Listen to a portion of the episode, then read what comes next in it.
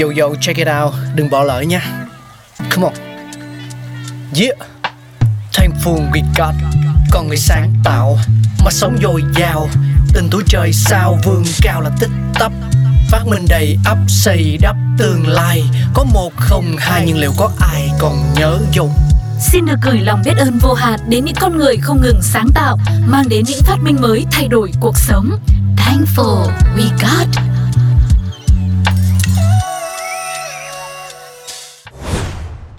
Chào mừng quý vị và các bạn đã cùng đến với Thankful We Got và ngày hôm nay hãy cùng ngược dòng thời gian quay về quá khứ để cùng tìm hiểu về sự ra đời của ketchup.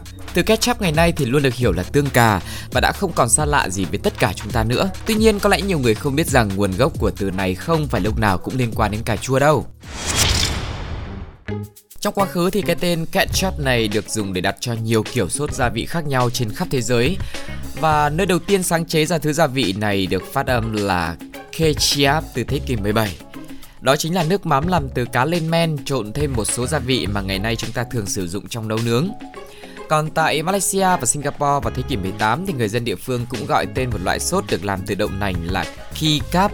Nó có vị khá giống xì dầu là nước tương, thường được dưới lên trên đồ chiên rán và thịt nướng để tăng hương vị cho món ăn. Theo ghi chép của nhiều sách nấu ăn, một số loại ketchup còn được làm từ nấm và quả óc chó ngâm nữa. Một số khác thì từ cá cơm, rượu vang và gia vị. Nói chung là rất nhiều nguyên liệu và chẳng có cái nào liên quan đến cà chua như chúng ta vẫn nghĩ như ngày nay cả.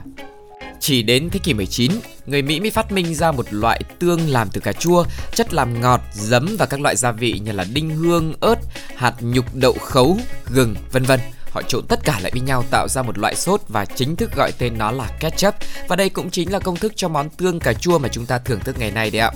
Đến năm 1876, có một công ty chính thức đưa tương cà chua đóng chai và kinh doanh.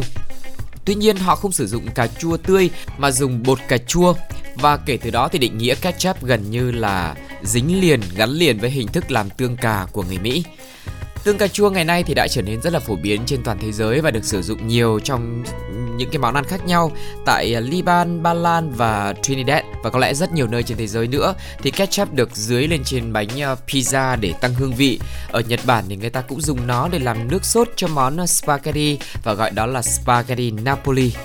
Tại Philippines vào một thời kỳ mà cà chua trở nên khan hiếm thì người ta còn phát minh ra món ketchup chuối với nguyên liệu làm từ chuối. Còn người Đức thì lại chuộng món ketchup có vị cà ri thường dùng với xúc xích đấy ạ.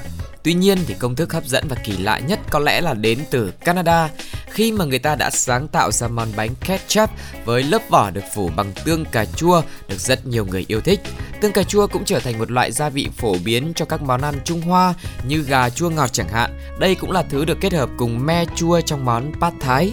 Dù được kết hợp cùng bất cứ món ăn nào, đây cũng là món gia vị tuyệt vời và được rất nhiều người ưa thích. Vừa rồi là một vài những thông tin rất là cơ bản về việc ờ, sự ra đời của món ờ, ketchup hay còn được gọi là tương cà. Tuy nhiên thì trong quá trình phát triển của nó có thể thấy là có rất nhiều những cái gia vị khác nhau hay là thành phần chính, không chỉ riêng gì cà chua để tạo nên món ketchup này. Nó tùy thuộc vào ở mỗi đất nước với những cái cách chế biến rất là khác nhau đúng không ạ? Vậy thì quý vị đã được thưởng thức những vị ketchup nào? Hãy chia sẻ với chúng tôi trải nghiệm ấy nhé. Còn bây giờ thì xin chào và hẹn gặp lại. Bye bye. Oh,